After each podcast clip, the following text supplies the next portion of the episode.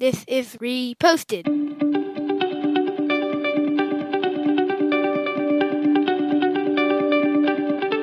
Every morning, Larry and I dig into a quote or idea that has caught our eye. Our hope is that our chat inspires you to never stop thinking and possibly challenges you in a new way. If you'd like to help support the show, please visit patreon.com slash reposted. Thank you for stopping by. Mr. Keller, there is an argument out there that nobody ever truly chooses freely to do anything, that we're all puppets of forces beyond our control. It comes from an article The Clockwork Universe is Free Will an Illusion in The Independent. Here's your quote Suppose you find yourself feeling moderately hungry one afternoon. So you walk to the fruit bowl in your kitchen. You see one apple and one banana. As it happens, you choose the banana, but it seems ob- absolutely obvious that you were free to choose the apple or the banana or both. Instead, that's free will. You were to rewind the tape of world history to the instant just before you made your decision with everything in the universe exactly the same. You'd been able to make a different decision. That seems perfectly obvious, right? It seems that way, yeah. Is there any mean, way this could, could be different? Um, that you would pick the banana 100% of the time? Or that you would choose the banana every one in 10 times? Um, I mean, there's, I, I feel like I could buy into an anecdotal uh, argument about free will not existing, but like I think there's too, it's too easy to poke holes in it. I did a little social experiment on you this morning. We normally record at 9 a.m. and I uh, gave you the option to record early and you took it. And uh, I don't know, did you have the free will to, to choose that or not? Okay, this is great, which leads into my next quote. There are physiological reasons for your feeling hungry in the first place, and there are causes in your genes, your upbringing, or your current environment for you choosing to address your hunger with fruit rather than a box of donuts. Your preferences for the banana over the apple at the moment of supposed choice must have been caused by what went before, presumably including the patterns of your neurons firing in your brain, which was itself caused. And so, back in the unbroken chain to your birth, the meeting of your parents, their births, and eventually the birth of the cosmos. To me, this sounds ridiculous, but there is a point to be made that there is a chain of events that leads you to exactly where you are, and maybe you're not choosing them. They're already chosen for you by who you are as a whole. Okay. Are you are you presenting an argument that you don't buy into? I'm sort of just saying, I read this article and was like, you know what? It sounded ridiculous that we don't have free will. But the more I kind of dig into it, you know what? Maybe there is some, I don't know if there's some grand, we're not playing in some game run by an alien in a different universe, but there is some idea that we already have made our decisions. They're already made for us. Yeah, I mean, I think the deck gets stacked to some extent. Yes. Like you were saying, it's like this happened, this happened. Uh, the the second quote you start off with was you you have physiological reasons for choosing which maybe I'm splitting hairs a little bit. Like, I think, yeah, you have a physiological draw, but I think a lot of it's mental. Uh, I heard a stat that is unsubstantiated, but 80% of eating is based on boredom. Like, you, people rarely say, I physiologically need to eat right now, so I'm going to. It's more of like the idea of it, or there's emotion tied to it, or whatever. So, um, I, that's interesting. The, uh, one thing I thought was really um, compelling in this thing you sent me against the case of it. It says it would be difficult to hate other people. How can you have? How can you hate someone you don't blame for their actions? Like if you fully buy into uh, the lack of free will, then nothing can be anyone's fault because it was a foregone conclusion. Yeah, that's the that's the reason I feel like I continued down the rabbit hole with this article because I was like, well, this is just a mental exercise. Who cares? But then it makes this argument, and which leads us to people being put in prison, right? If you're raised in a home with a single mom in a gang, you get molested, all of the things that could happen in your life that are predetermined before you're even age four, then you're already predetermined in theory to not be that great of a person and become a criminal, and then you're in jail. And so, should we blame people that are raised in a bad system for the product of their environment. That's the whole point of this.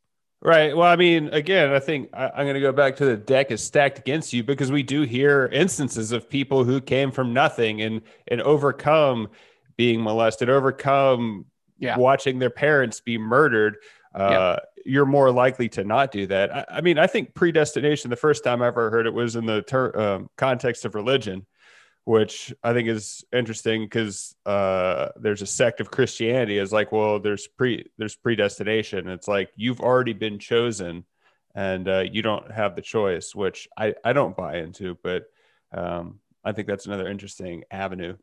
There's this point in the article where the author's talking about in the quiet of the morning before his kids wake up that he's drinking a cup of coffee. And then the in, uh, intention pops up in his head that he should take a shower now. Where, where does that come from? Where does it come from that you're sitting, it's quiet. You know what? I got to start the day. I got to get in the shower.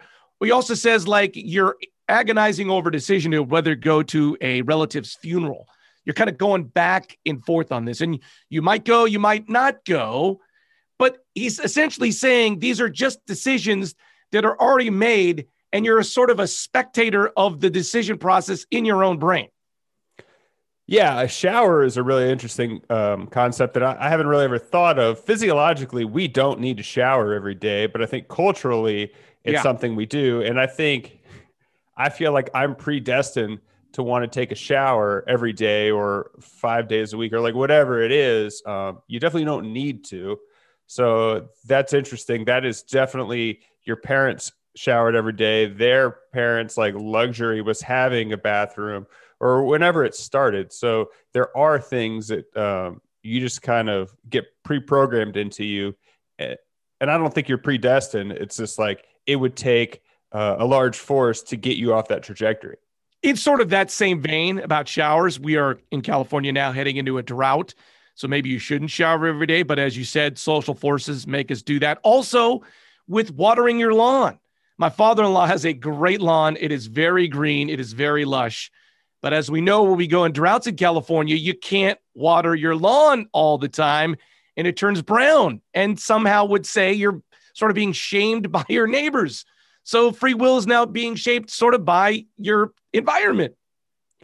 Yeah, I, think maybe it comes down to it, your free will is so much in that like you're willing to go against the grain or like you're willing to make yourself uncomfortable like you're going to take the path of least resistance and that's why it feels like you don't have free will when you look at in the context of eating the banana or um, watering your yard or taking a shower it's like uh, most people don't like being uncomfortable. And we have a groove that was mm. built for us from our ancestors or whatever you want to call it, um, society that you're gonna you're gonna fall in that groove and it's gonna take a special force to be like no i'm gonna turn hard right here as opposed to stay in this nice smooth area yeah and just by the way to kind of back that up is the the cold shower thing that you do every day I really don't like cold water. I've sort of tried to run from it. But in the last year, I've been running on the beach and standing and icing my legs in the ocean.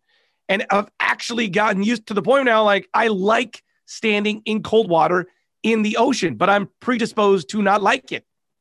Yeah, because it it uh, it's a shock and it's uncomfortable. And then when you do the cold shower, after mm, three seconds, it feels fine. Can I just take this to one higher level of ridiculousness. There is another theory out there that we are part of some large board game. I'm being serious. That some other being is like playing us as a game. Like we're the we're pawns in a game of somebody else, and there's gazillions of these games going on by a force or alien or whatever you want to call it in a dystopian universe. Do you do you mm-hmm. subscribe to that in any way? I mean, that's the premise of Orson Scott Card's book Ender's Game. I don't know yeah, if you've read yeah, yeah, that or watched it. Yeah.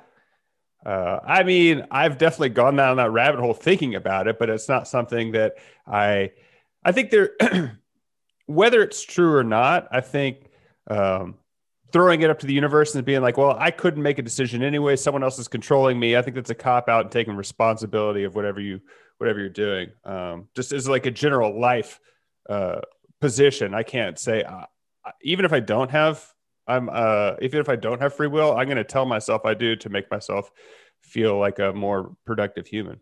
I like how he closes this article. and says, "In our utter exposure to forces beyond our control, we might all be in the same boat, clinging on for our lives, adrift on the storm-tossed ocean of luck."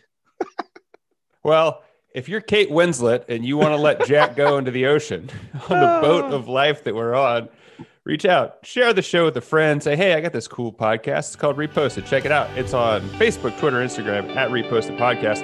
I'm Andrew Keller for the Titanic saying thanks for stopping by.